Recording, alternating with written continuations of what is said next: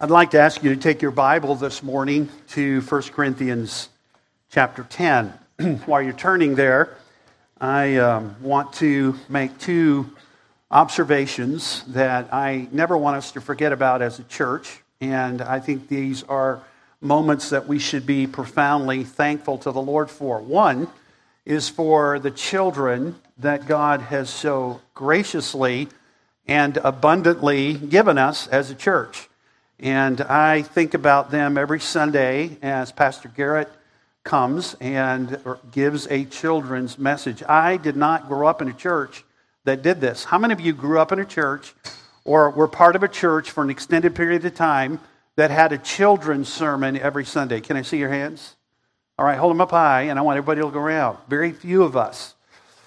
This is a church where every week, usually, there are some Sundays where we just don't have the opportunity to do that, but we take time in our corporate worship to teach our children and not just to tell a little story or a little object lesson that has no meaning to it, but we are trying to build theology into their life.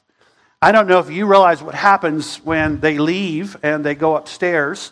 Um, they are not going to be entertained. That's not why we have a children's ministry.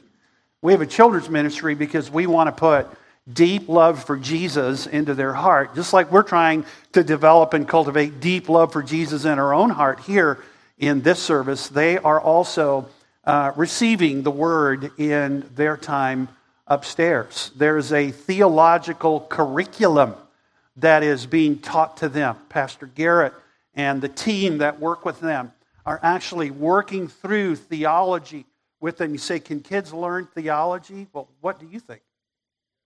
And the answer to that is what? Yes. And I think they need to learn theology. So I'm very thankful for the ministry that uh, is going on in our church to our children. And Pastor Garrett and the team that work with him need help. And so later on today, they're going to make an appeal to you for some help. And if you're interested or you're burdened to uh, help with our children's ministry, this is an incredible way for you to invest in the next generation. Somebody invested in us when we were children. Somebody invested in us when we went to camp. Somebody invested in us when we sat in youth group. And now it's our turn to do that for the next generation. So if you have a burden or a desire of the Lord works in your life in that way, uh, make sure you reach out to Pastor Garrett or to those that are working with our children and let them know of your availability. There are obviously uh, protection things that we insist on because we want to care for our children well. We have a whole uh, book of policies that we live under and we live by.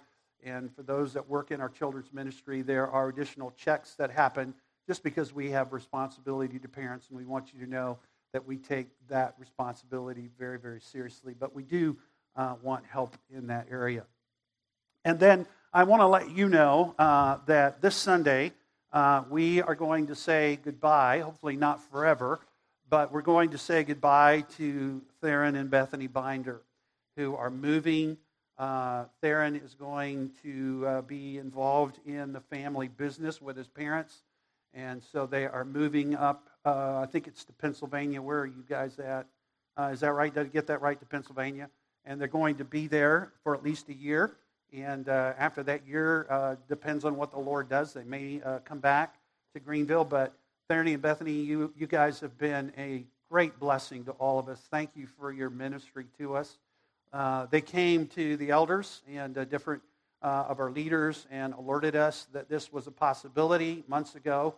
And so we've been praying for them and with them. And as we have prayed with them and talked with them, it has become just so clear to us that this is what the Lord is doing. And so while we hate that you guys aren't going to be with us, we celebrate God's work in your life and we thank God for you.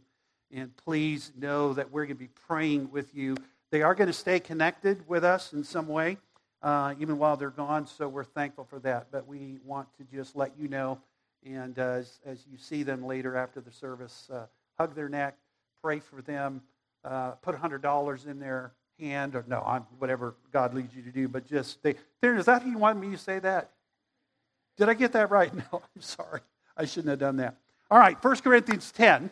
let's go to our text this morning. We are right in the middle, on the back end of a series that we have been working on all summer regarding gathered worship.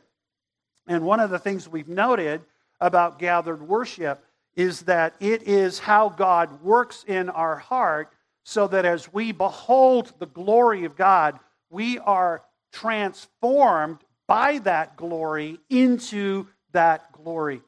And so we have noted that throughout our series that worship isn't just the joyful expression of something, it's actually something that God does in our life as we come to worship. You know, when, when we think about worship, it is the celebration of immense gospel realities. When you come here week by week and we get together around God's word and we sing that word together and we pray that word together and we read that word together and then we listen to the preaching of that word together, there are immense gospel realities that are in, at play. I mean, I want you to think about those gospel realities for a moment because they ought to be a source of great joy to you. Think about how many people live the Christian life and there's no joy. And there's great burden. And maybe for a time in your life, you experienced that. You would wake up in the morning and you felt like you were pushing a wheelbarrow and you would open up your Bible, and here are four more commands that you're not doing, and it's like throwing four bricks into your wheelbarrow. And now you've got to wheel that barrow around all week. And then you listen to the radio and you hear somebody teach or preach a message, and it's two more bricks in the barrow. And then you come to church, and there's six more things you're supposed to be doing that you aren't doing, but nobody knows that you're not doing it. And so now you've got more bricks in your, in your wheelbarrow, and after a while, you can't push that wheelbarrow anymore. And when somebody like me comes up and talks about gospel realities and the joy of worship, you just kind of, in your mind, go, I, I, don't, I don't experience that. That's not what's happening to me. And the more you hear about the kind of joyful worship that we're supposed to have, and the more it's missing in your life, it's like even more bricks get thrown into your wagon. And so this morning, what I want to do is I want to ask you to park your wheelbarrow, leave all those bricks off to the side for a minute, and just think about immense gospel realities that are true about you. Let me give you a couple that I think will encourage you. I want you to think about the fact that 2,000 years ago, God sent a Messiah. God sent his son, Jesus Christ. And when Jesus Christ came, two immense things happened. He obeyed the law perfectly. Theologians call that the active obedience of Jesus. He obeyed the law perfectly. There was never a moment in Jesus' entire existence where there was disobedience that marked any aspect of his life. Not in word, not in deed, not in motive, not in thought, not in attitude, not in something committed or in something omitted. There was never a touch of disobedience anywhere in Jesus' life. He rendered for the entire time he lived on this planet as an incarnated Messiah, perfectly obedient to God's laws. And you say, well, wow, that's amazing. I could never do that. That's exactly right. You could never do that, and I could never do that, but Jesus did. And when Paul talks about righteousness being imputed to you, that's the righteousness he's talking about. The perfect obedience of Jesus Christ has been fully credited to your account. That's the gospel reality. And all of a sudden, a whole bunch of bricks just fell off your wagon. All of the things you were trying to, I just can't obey this all the time. I don't know, I don't understand why I can't do this. And Jesus says, not, I don't care that you don't do that. That's not what he's saying to you. But he's saying, listen, you can leave all of that weight behind because there is a perfect righteousness that has been imputed to you. And when God the Father looks at you, he sees perfect righteousness. When you look in the mirror, you don't see that. But when God looks at you, he sees perfect righteousness. That is a gospel reality that is so immense, it's hard to grasp, isn't it? It's like, what are you talking about? It is a gospel reality that is wrapped up in the life of Jesus. And so, through his active obedience, he gave an unassailable righteousness to each one of us that was imputed to us. And then the second major thing that happened was his substitutionary death. He went to a cross to pay the penalty that all of us had for all of the disobedience that marked our life. It's not just that he imputed righteousness to us, he took care of the penalty. And he made a vicarious atonement that was sufficient for us. And all of that is wrapped up in the good news that the Apostle Paul was not ashamed to declare to the people at Rome, and that all of the other New Testament apostles were authorized to extend to the world. That is what Jesus talked about when he authorized them to go and announce the good news to the world. What's the good news? There is a righteousness, an amazing righteousness that is available to people, and there is an escape from the penalty of death because somebody has paid that penalty. And if that were the entirety of the gospel, it would be overwhelming. If we could grasp those two things, it would change everything for us. But there's more. Everybody who has embraced that good news, everybody has who has come to the place where the Spirit of God has opened their eyes, enlivened their heart, helped their will to submit to the demand of the gospel, to believe, has been granted repentance, has been born again from above. Just like John 4 talks about when Jesus met with Nicodemus and he said, Look, you will never see the kingdom of heaven until you have a birth that doesn't come from below, a natural birth. You have to have a birth that is granted to you from above. You have to be born again from above. And the new birth that comes from above is a birth that is generated by the Spirit, and it results in the washing away of your sins. And when that happens to you, you become part of a new kind of person. In the Old Testament and in the world of Jesus' day, you could divide the world into two big groups. You had the Jews, God's chosen people, and then you had everybody else, the Gentiles, the nations. Yet all of the rest of the world. And all of a sudden, Jesus is announcing a radical change. God is taking people out of this group, and God is taking people out of that group, and He's forming a brand new group, a third kind of group. And He announces this when He's talking to a woman at a well in John chapter 4. I said Nicodemus in John 4. He's actually John 3. John 4 is the woman at the well. And he says to her, The Father is seeking. He is actively working to bring about an entirely new kind of worshiper.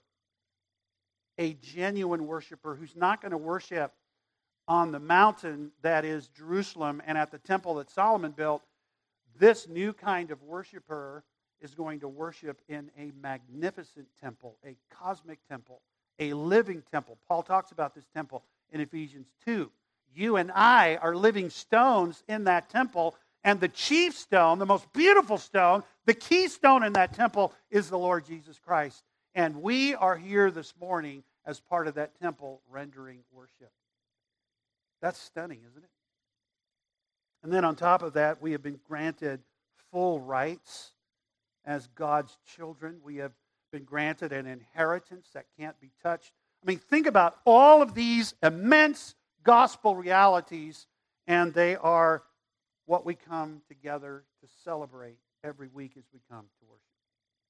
Worship, therefore, is to be joyful. There is a joy producing nature of worship.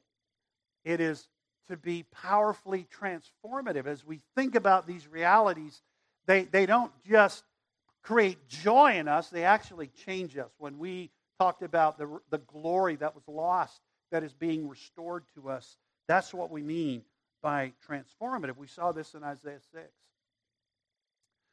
But that brings me to a question. If all of this is true, then what do I do when I come to worship from a week where I don't feel like I've been transformed? What, what do I do when I've had the kind of week that most of us have on a regular basis where we, we leave church on Sunday morning and we go into this world that we inhabit and, and it is full of burdens, it is full of conflict, it is full of disappointment, it is full of obstacles. I mean, sometimes we go out into that world and we, over the next seven days, will be overtaken by transgression. Galatians chapter 6 talks about this. You weren't anticipating it, you weren't on the lookout for it, and it's like all of a sudden, out of nowhere, sin comes up behind you and just mows you down. It just runs you over, and you're caught in a transgression. Or what happens when you are in a battle for righteousness in your life with a temptation, the temptation that constantly assails you, that the writer of Hebrews talks about in Hebrews chapter 12, that so easily and so often comes around and entangles you and you yield it. And you come to worship, and it's not joyful. You come to worship, and it's everything that you can do to just sit and stand and sing and, and participate. And if the truth be told, that is where most of us live, isn't it? I mean, when we leave here and we go out into the world, there, there are disappointments, there are unexpected burdens, there are weights that come. We saw some of this this week. You're going to have your own in the week ahead. I'm going to have my own in the week ahead. And seven days from now, we're going to come back here, and most of us are going to have a hard time remembering even what the text for the sermon was. It, we're just, that's just the way it is. We get so caught up in the world around us and so freighted down and weighted down by all of the things that happen to us that when we come to worship, somebody like me gets up and says, Hey, worship's joyful. Hey, worship is transformative. And that almost seems like an empty claim. It's almost like, What are you talking about, Pastor? Because that's not what's happening to me. And so I want to ask the question what is it about worship that is restorative? What is it about worship that replenishes us? What is it about worship that gives us hope and extends help? And that's really what I want us to think about. In Acts chapter 2, verse 42, we read about four components that were true in the, in the worship of the early church. And we have talked about those components in our series. We talked about the fact that worship that transforms, worship that is joy filled, and now worship that is restorative is done by means of the apostles' doctrine. And so the word is central to all of what we're talking about.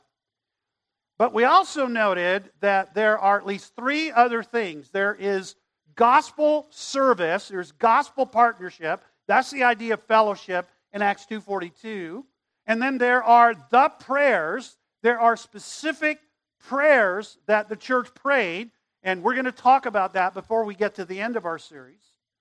But between the gospel partnership and the scripture based praying of the early church, there is this moment that the writer of Acts describes as the breaking of bread.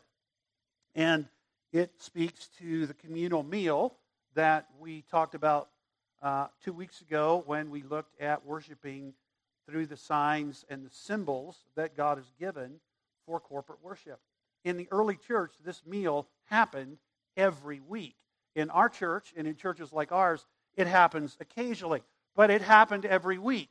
And that meal wasn't just a little piece of bread, a little wafer, and a tiny little container of juice. It was a full meal.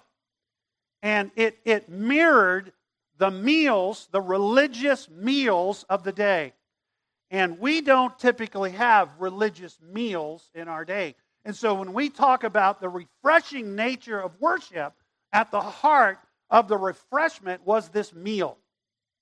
This meal nourished, this meal replenished, this meal symbolized gospel realities that were stunning in the world of Paul's day and in the world of the Corinthian church. And it wasn't coming out of nowhere. Religious meals were commonplace in the world in which Paul lived and in which Luke wrote. For example, if you lived in any of the cities of Paul's time, if you lived in Ephesus or you lived at Corinth, uh, there were religious meals that happened all the time. Uh, pagans were very conscious of their gods, and their gods sort of punctuated almost every part of their life. If, if you were a family, if you were the head of a family, you had a family God that your family had worshiped for generations. And you honored that God. And everybody in your household, all of your children, all of their families, all of those servants that worked in your household, everybody honored the family God, the God of your family. If you had a guild, if you were a, a skilled craftsman, or you had a particular business, every craft, every guild had a god, a patron god. A city would often have a god or goddess that was the city's patron god or goddess. For example, at Ephesus, the patron goddess was the goddess Diana. And so we can just see throughout the pagan world, these gods and these goddesses literally dominated almost every part of life. You didn't do anything without giving some form of recognition or some form of honor to the gods, including the emperor. And one of the ways that you did this was through a ritual meal. If you lived in the ancient world, you would frequently be invited to the temple of a god to observe a marriage or to observe a particular day in the life of somebody. Or you might have a religious observance that your boss would have for the benefit of the, of, of, the business and asking the God over that business to sort of watch over the business for that year. And everybody was expected to come and participate in that religious meal. This is how you honored that God. This is how you acknowledged that God's reality and power for good or for evil over that person, over that marriage, over that city, or over that particular guild or that job. And you were affirming your solidarity with whoever invited you to the feast, that you were appealing to that God on their behalf for blessing. This was a communal event. And if you lived in that community, you were expected to participate. In fact, it was a great breach if you didn't. Somebody invited you to the wedding of somebody, if somebody invited you, your boss said, hey, we're going to have uh, a time as a, as a business where we're going to get together and we're going to honor our patron God, and I'm going to pay for a ritual feast at the temple, and I want everybody to be there, and you didn't show up, it was a breach. And it wasn't just a breach in etiquette, it was actually a breach that created question in people's minds. So if something bad happened in that marriage, or if something bad happened at that job, or if famine came to the city and you had disrespected the God, then you were the cause of all of that. And so for a Christian to not attend one of these feasts was very, very costly. And so these feasts were very, very common in the ancient world. They often involved, they always involved idolatry, and they often involved carnality and sensuality and even immorality. And if you and I lived in Paul's day at the city of Ephesus or at the city of Corinth or any of the cities, Thyatira, and uh, we finished our worship service and we went out, it would not be unusual during the course of the next seven days for one of you to get an invitation to one of those feasts. And you would have to decide, what am I going to do? Now, that's the background to this. There's an Old Testament background. Remember, we said there are two groups of people? Those were the religious feasts of the pagans, but there were also religious feasts that God had given to his people. You can read about them in the book of Leviticus, chapter 23. There are seven of them, and they were the Old Testament feasts of Israel. And three times a year, God commanded every Israelite to stop everything they were doing, make their way to the beautiful city of Jerusalem, make their way to the most magnificent temple in the ancient world, and observe these feasts. And they were genuine times of celebration. The entire nation came together. There was singing, there was eating, there was corporate uh, reunion, there was fellowship. I mean, these were times where the entire nation stopped everything they were doing and they came together to observe these celebrations. And God Himself said, and I don't want you to worry about your crops. I don't want you to worry about any loss you're going to have during those weeks. I will make sure that your crops grow. I will make sure that your harvest is abundant.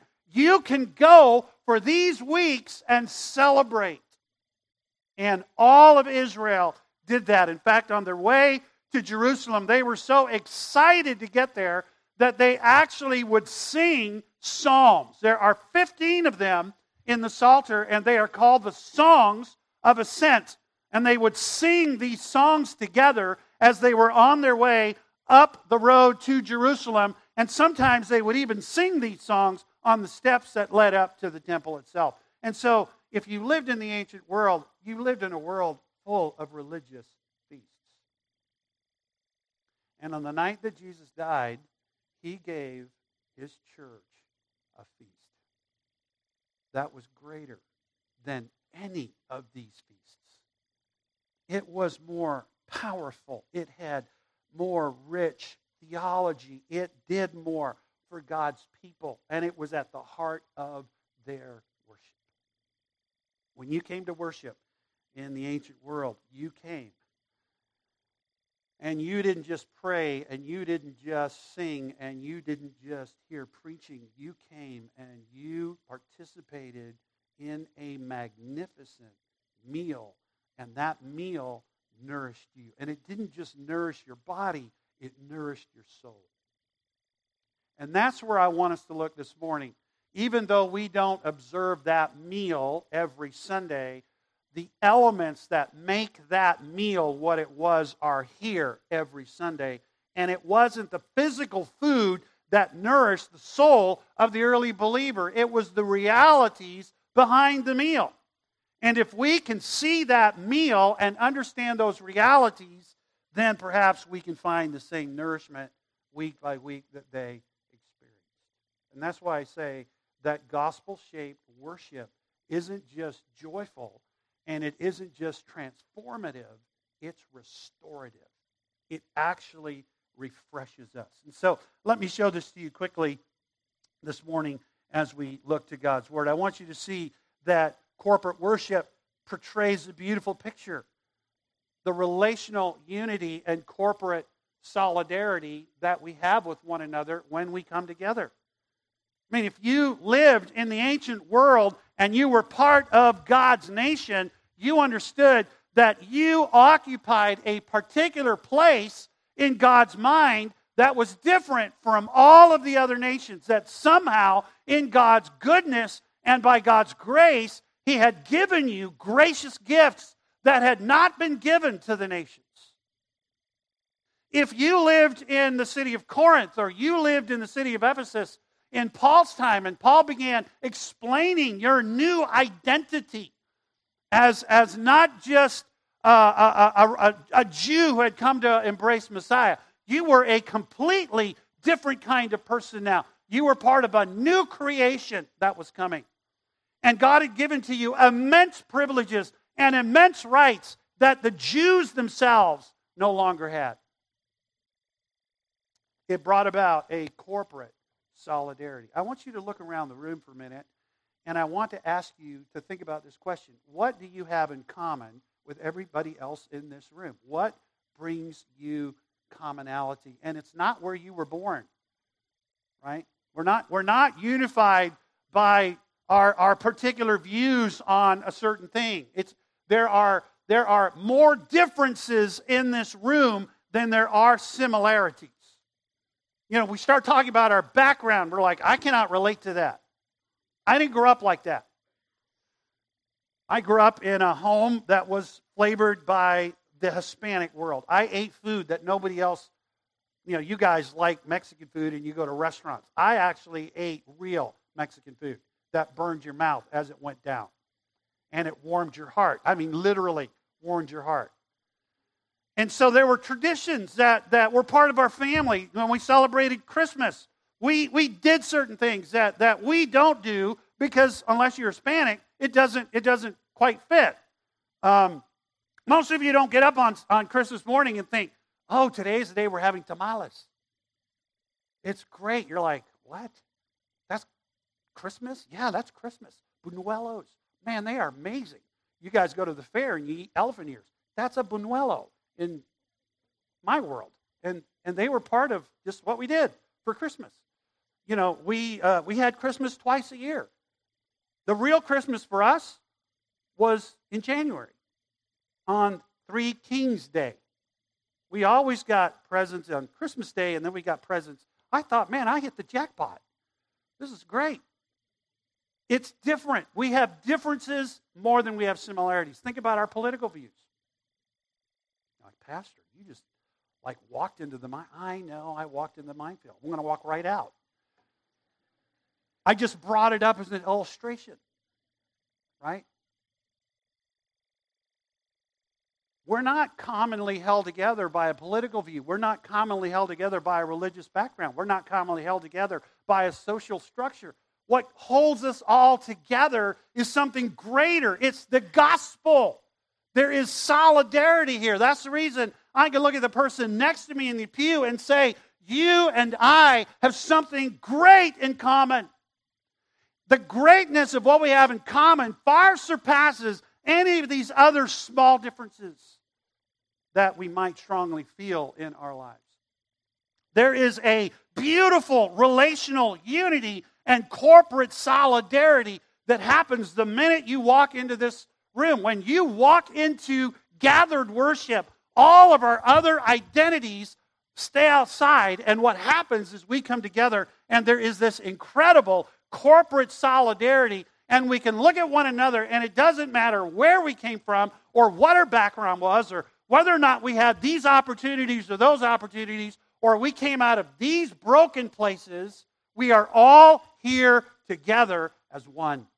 We belong to the same family. We have the same Father. We are part of the same body. Now, all of that beauty comes with a warning. There is a warning that comes with worship. And the warning is this be careful not to fall under judgment.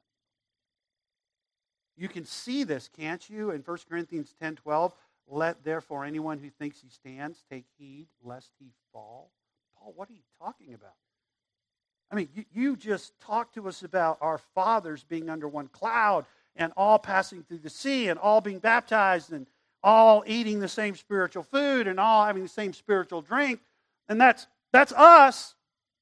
What are you talking about? About divine judgment. And Paul is saying, listen, those of you that gather together to worship every week, and you have this wonderful meal that replaces all the pagan meals in your city and that has taken the place of all of the feasts in the Old Testament, those of you that have a right to sit at that table because of the immense gospel realities that are true for you, be careful.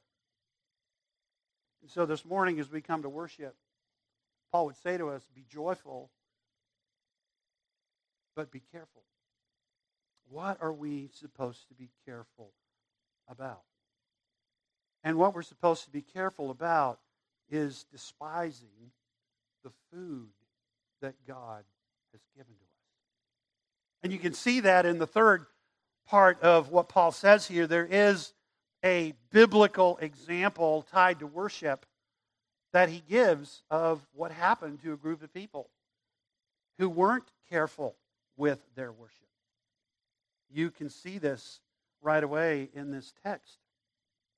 Paul says in verses 1 through 4 look at what these people had. You, you have inherited a meal in worship that is greater than what these people had, but look at what they had. And, and he, he talks about their corporate unity, he talks about their spiritual deliverance, he talks about their guidance, he talks about their provision. Listen to how he describes it.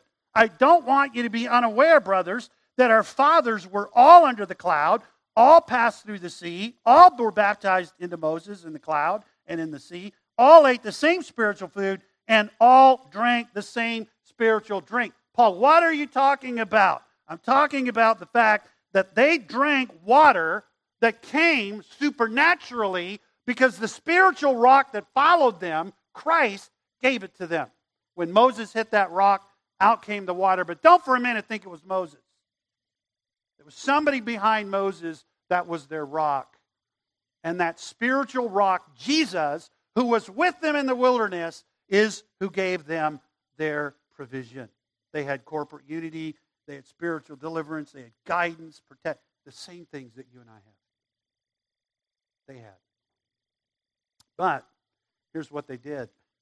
Look at verse 5. Nevertheless, with most of them, God was not pleased, for they were overthrown in the wilderness. They were, they were absolutely overturned. Here were people who had been taken out of the pagan nations. They had been given a gracious covenant. They had been given amazing leaders in Moses and Aaron, not perfect. They had been given phenomenal opportunity and phenomenal privilege. They had seen and heard things with their very eyes that could only be explained by the presence of God. And with many of them, God was not pleased. Could it be possible that we could come week after week and celebrate the gospel realities that we've been talking about the active obedience of Jesus, the beautiful substitution that he accomplished for us by dying in our place on the cross, the gift of the Spirit of God, the washing away of our sins, the opening of a new way into the very throne room of God as the veil of the temple was rent by his own body being broken on that cross, the indwelling presence of the Spirit. Can we look at all of these beautiful things that have happened to us? Is it possible that we could come week after week and sing about them and pray over them and read them in the scriptures and hear them preached to us and God be not pleased with us? Is it possible that we would walk out of here week after week and with many of us, God would not be pleased. And the answer to that is what? Yes. That's why the warning.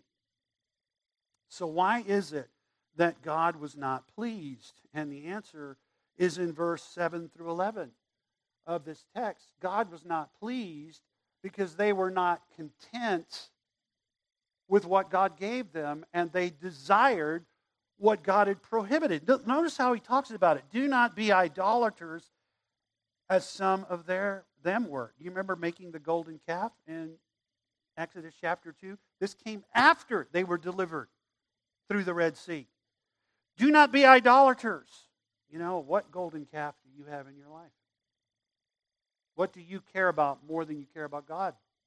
You know what an idol is? An idol is something that you care so much about you are willing to disobey God to get it. That's an idol. It could be your kids, it could be your marriage, it could be your job, it could be financial gain. If you are willing to disobey God to get whatever you want, you just found a golden calf in your life. And that's exactly what happened in the Old Testament Israelites. The people sat down to eat and drink and rose up to play. This is a very kind and gracious way of talking about sexual immorality. You can read about this in Numbers 25. We must not indulge in sexual immorality as some of them did, and 23,000 fell in a single day. Notice the next phrase we must not put Christ to the test as some of them did and were destroyed. This, this discontent came because they were sick and tired of the manna. They said, We loathe this worthless food in Numbers 21. Nor should we grumble as some of them did and were destroyed by the destroyer. Number 14, they grumbled and rebelled against Moses and against his leaders. I mean, think about this in our own lives. How often do we have an idol that creeps up? How often do we engage, even mentally, in immoral activity? How often do we despise God's provision or demand something that we want from God that He has chosen not to give us? How often do we resist those leaders, imperfect leaders in our life that God has given to guide us and direct us? And this was going on in the presence of all of the good things that God was doing. Which brings us then to this question How does worship deliver us from all of this?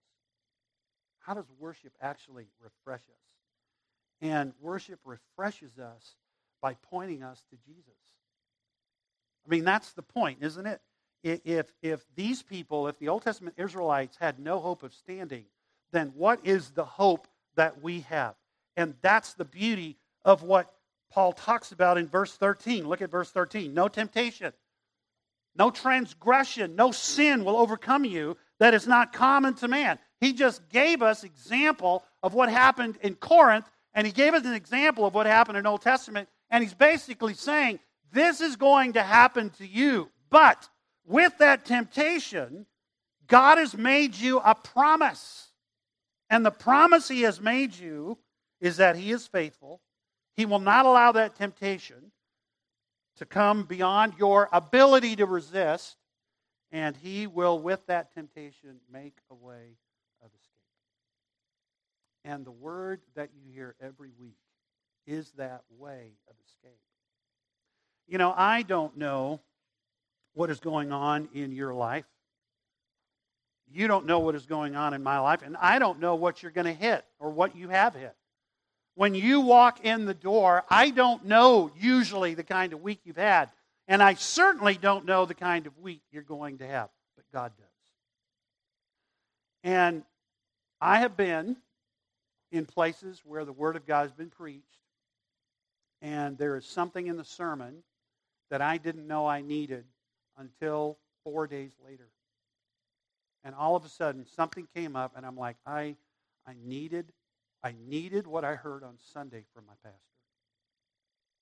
Or maybe i am just fixated on a song. Maybe there's a, a, you know i listen to christian radio every morning as i'm driving and i have it playing in my office. And as i'm listening to the christian music that comes on oftentimes there's a song that will just jump out. And that song will just lodge itself in my head. And I don't know why it did. I don't know why that song came. And then two weeks later, something comes up in my life, and that's the song, that's the message that I needed. And you have those experiences as well. And that's why when we were talking about worshiping by means of the word, the preaching of God's word, you want to preserve as much of that as you can. You want to take notes. You want to remember as much of it as you can. I know for me, when I preach on Sunday and I go back three weeks, I don't really remember everything I said. And I have to go back and say, right, what have I said here so that I can prepare to say it here? And if I'm having to do that, you're going to have to do it as well. Because the word that I'm preaching to you and to me is the word that is going to be the way of escape. And that brings us to the final thing before we pray this morning, and that is this worship affords spiritual help. It doesn't just give us hope through deliverance, it actually gives us help. It gives us help, it gives us spiritual assistance. And I want to show it to you.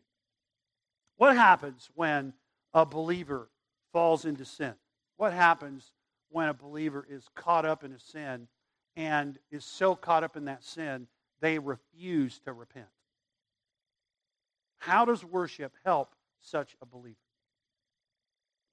When somebody is overtaken by sin, when that sin uh, becomes a life dominating sin and it, it overcomes their life, it's doing relational damage to the church, it's doing doctrinal damage to the purity of the truth, and it is certainly hurting the spread of the gospel. We have occasions of this in the New Testament. There are two occasions of this. One is in the book we're looking at, one is in 1 Corinthians chapter 5. So, what happens when a believer is overtaken by a sin? Well, there is the gracious confrontation and gentle rebuke that happens by the spiritual leaders of the church. Paul said to the Galatians, If anyone is caught under transgression, you who are spiritual should restore him in a spirit of gentleness, keeping watch on yourself, lest you too be tempted. And while the individual Christian has a part in that, I personally think what he's talking about, based on the whole context of that passage, is he's talking about the spiritual leaders of the church. We have a responsibility when you're caught up in a sin that is well known, it is verified, it is established before uh, others, it is doing damage to the unity of the body, it is doing damage to the truth, and it's doing damage to the gospel. We can't just act like that's not going on in your life. Then there is the sorrowful discipline that happens through the body if after the spiritual leadership is not responded to. In Matthew chapter 18, Jesus announces this if your brother sins, go and tell him his fault between you and him alone. If he listens to you, you've gained a brother. So, not certainly not arguing that we don't have individual responsibility to do this. But if he does not listen, take one or two others along with you, that every charge may be established in the evidence of two or three witnesses. If he refuses to listen, tell it to the church. By the way, can I just make a comment about this? The two others that go with you need to be people that have witnessed what has happened.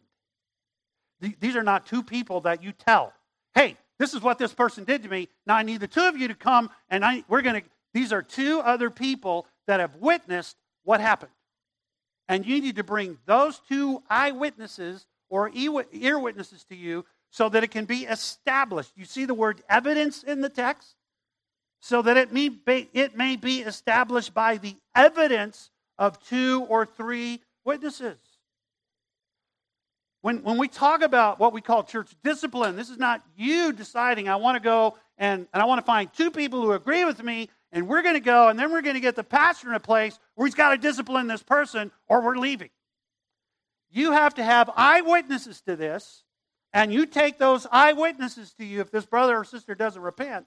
And then, if, if you have the evidence, the three or four of you have the evidence, then you come to the church. And by church, there I'm taking the leadership of the church. That's why I go back to Galatians chapter 5 or 6, rather, and talk about the church.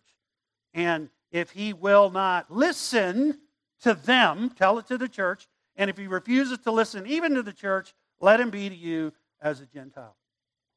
And Paul says, let me give you an example of this. And he gives them an example in 1 Corinthians 5. It is actually reported, it's been substantiated. All of these steps have happened. That there is sexual immorality among you, and it's not just sexual immorality, it is of a kind that is not tolerated even among the pagans. You know, it's interesting to me that in a church like Corinth, you only have one example of church discipline. This is the most carnal church in the New Testament. You have one example of church discipline. So there's this loving, sorrowful discipline. But then what happens when that person repents? What happens to that brother in 1 Corinthians 5 who was disciplined lovingly by the leaders and sorrowfully by the body, and he repents, there is joyful restoration to fellowship and service. Notice what we read in 2 Corinthians chapter 2. Paul says about this brother, if anyone has caused pain, he has caused it not to me, but in some measure to all of you. For such a one, this punishment by the majority is enough. So you should rather turn to forgive and comfort him, or he may be overwhelmed by excessive sorrow. So I beg you to reaffirm your love for him. For this is why I wrote, that I might test you and know whether you are obedient in everything. Anyone whom you forgive, I also forgive. Indeed, what I have forgiven, if I have forgiven anything, has been for your sake, and it's been done in the presence of Christ so that we would not be outwitted by Satan, for we are not ignorant of his designs. You say, well, Pastor Sam, where, where's all this going? It's going to a meal.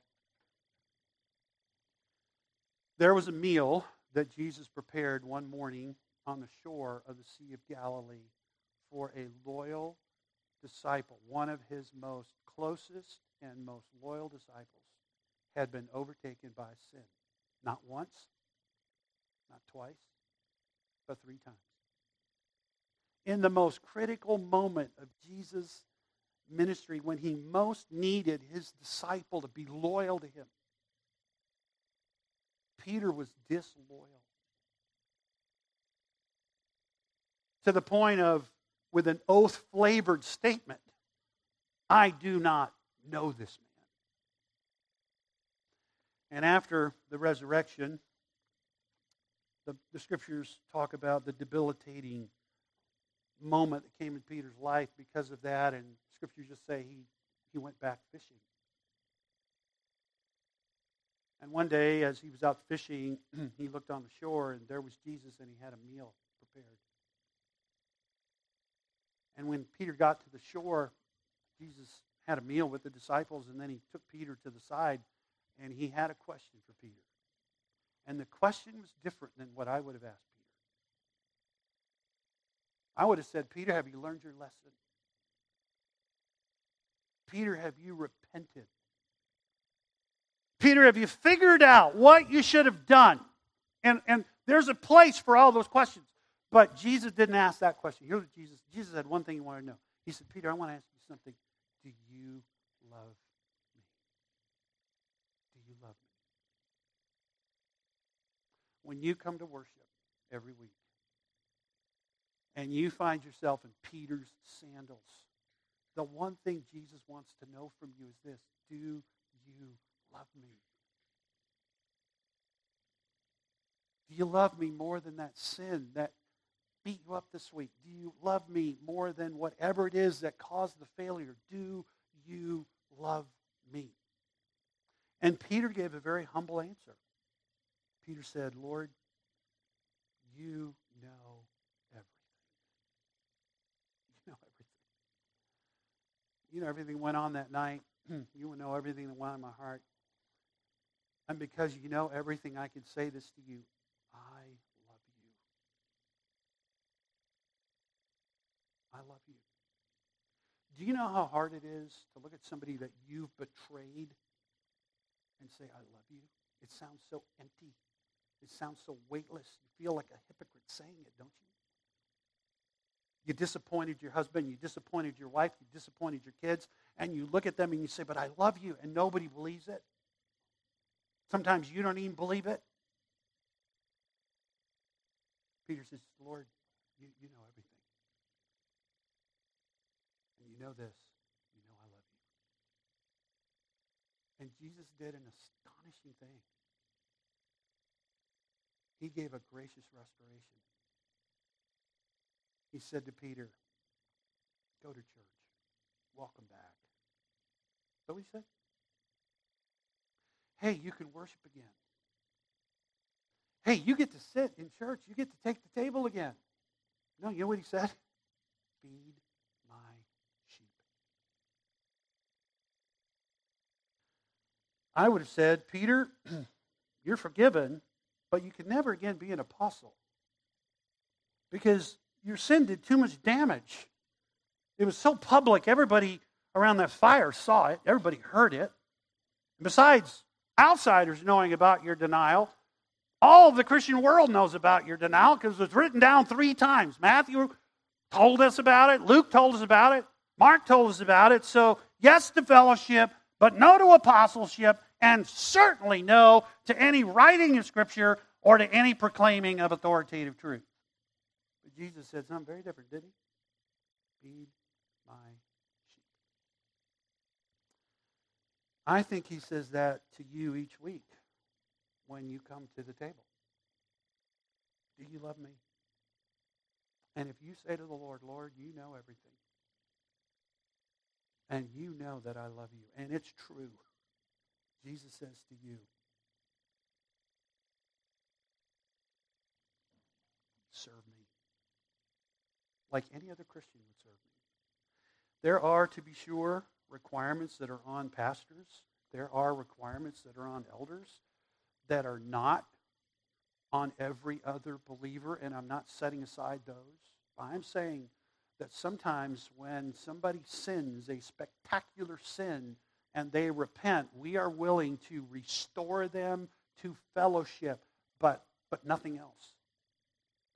And I wonder if Jesus were here, if he would kind of say, now, Pastor Sam, I want you to step aside for a minute, and I actually want to correct something. I, I have received Peter. I have received Peter. I am the one who extended that forgiveness. And I want him, in Peter's case, or her in your case, to serve me in my church. Here's my question to you and to me. Are you willing to receive that personally? Have you just sort of got to the place where it's like, you know, I don't, I don't know if I can ever do anything for God again. I never thought I was going to end up here. I never thought this was going to happen. I can't seem to get victory. I just don't think I could ever serve. Eh, you know, I'll just sit in the back row and just maybe wait till I get to heaven and maybe I can have a little back seat there somewhere. And Jesus would look at you and he would say, come, come over here a second. I have a question for you. Do you love me? And you would say, the Lord, Lord, I, I love you. I, I hate what happened. I, I, I don't understand it. I, I, I do understand. I just, I, but, but I do. I love you. And Jesus would say to you, serve me. Well, what, what would other people think? Does it matter what other people think? Serve me. And sometimes we are the ones that make it hard for others to serve. Are you willing to extend that kind of forgiveness to somebody that Jesus has restored? That's a question, isn't it? And that's why worship is restorative. Now, again, I want to be clear. There are certain standards that God holds the pastor of the church, the pastors, the elders of the church to, and, and the deacons. And so we need to uphold those. I'm not in any way undoing those. I'm just, I'm just going to a very bottom level for us. When Jesus restores us, are we willing to accept the restoration personally? And are we willing to embrace the restoration corporately? because that's when worship really becomes restorative. Father, we thank you for your word and its power and its goodness in our life. Lord, I pray that you would help us as we sit under this truth and allow it to work in our lives. We pray that your worship would restore us and refresh us. In Jesus' name.